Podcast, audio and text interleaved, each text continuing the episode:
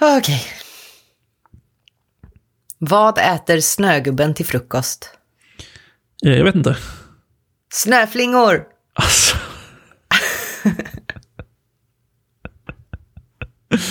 ja, den hade jag inte en tanke på att det kunde vara. Okej, kul. Eh, vi är på lucka nummer nio tror jag.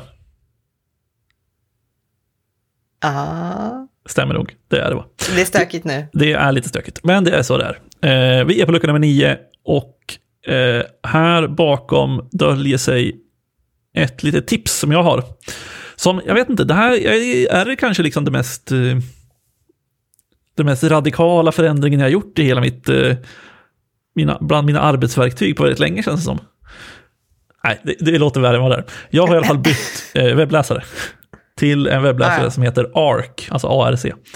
Och eh, då vill jag tipsa om den, för den är väldigt, väldigt trevlig. Jag har kört den kanske i, kan det vara två månader nu ungefär, eller en, en och en halv i alla fall.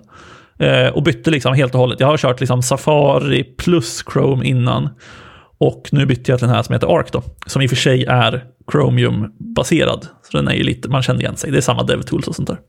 Men det är i alla fall mitt tips och jag tycker den är väldigt, väldigt trevlig. Varför är den bättre än Chrome? Eh, alltså så här, jag har aldrig riktigt gillat Chrome generellt sett. Alltså så här, jag har använt den som, som utvecklingsbrowser för att den har typ bäst DevTools. Eh, Firefox är okej, men där finns massa annat krångligt. Ehm, men det jag gillar är att de försöker göra saker lite annorlunda, de som bygger den, som heter The Browser Company tror jag. Och det finns massa liksom så här små features, det är liksom inga jätteradikala saker. Den ena grejen som jag gillar är att de stänger dina tabbar om du inte pinnar dem efter 12 timmar. Eh, eller ja, de arkiverar dem, så att säga. Nej, det är det värsta jag hört. Så att efter 12 timmar, då stänger de dina tabbar så finns de inte där längre. Så oftast när jag kommer in på morgonen, liksom, typ, eller man har jobbat och så stänger man ner datorn och sen så kommer man in på morgonen efter, då är tabbarna borta. Nej, det här är, det här, nej. Och Det är Nej. så jäkla skönt. Nej, fy fan. Fy fan. Alla mina hundra tabbar som jag tänkte läsa sen då. Ja, men jag hade ju också så förut. Jag hade liksom 100 tabbar förut, men sen har jag liksom eh, gått ifrån det nu. Och nu lägger jag väl in dem i Notion typ. Eh, och sparar ner dem faktiskt, istället för att göra så här. För jag läste dem aldrig ändå. Eh, så det är liksom en grej. Det går att ställa in lite grann om den ska göra det här och hur länge det ska ta och sånt där. Eh, för det är också typ så här, de tabbarna som du inte har rört. Alltså om du öppnar tabben inom den här tiden igen så ja, då blir det ju 12 timmar framåt igen. Eh, men jag har lämnat den som default bara för att testa hur det är och jag är väldigt såld på det. Eh, man kan gå tillbaka, så här, man kan titta i sitt arkiv och då kan du se så här, ja men tabbar som stängdes igår, typ, och så ser du de som du stängde nyligen.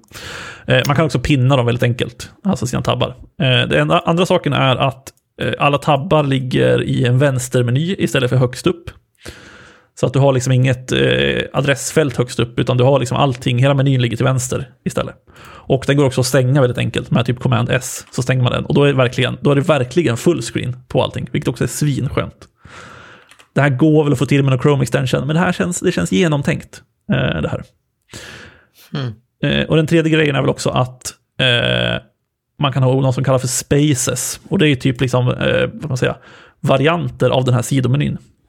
Där man har liksom, så jag har en privat sån, jag har en för jobbet, jag har en för konsultbolaget eh, och så vidare.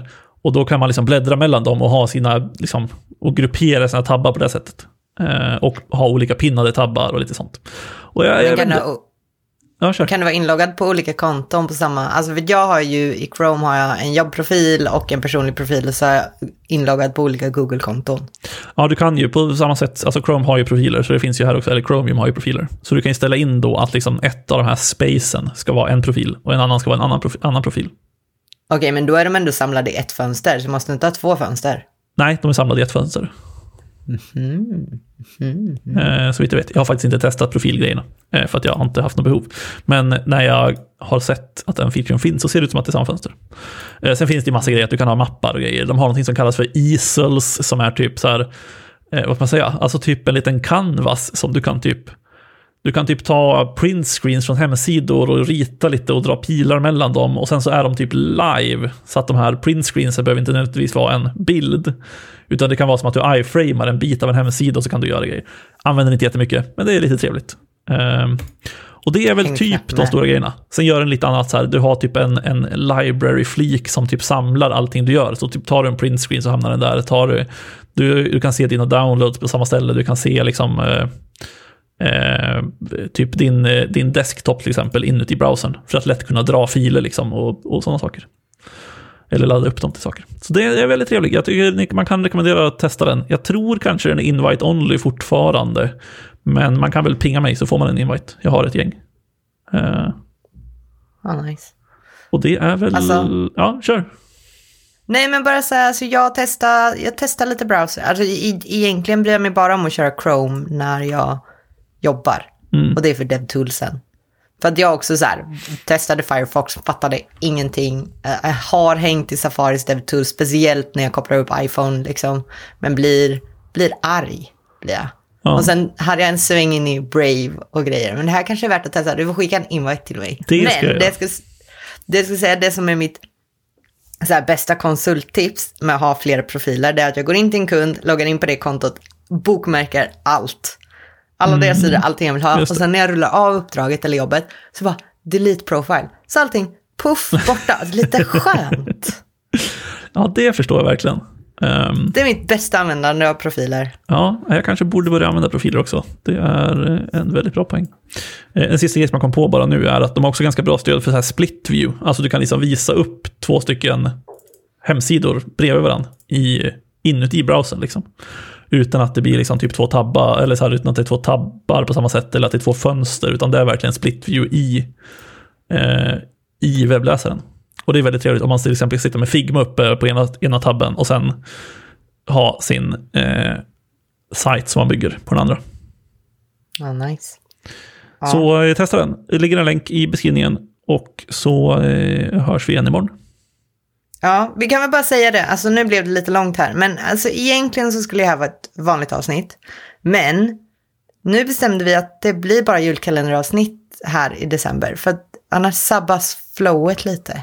Exakt. Och det vill vi inte. Nej, gud nej. Så att vi återkommer med vanliga avsnitt efter julkalendern. Jajamän. Förmodligen eh, 2023 tror jag om jag inte räknar fel.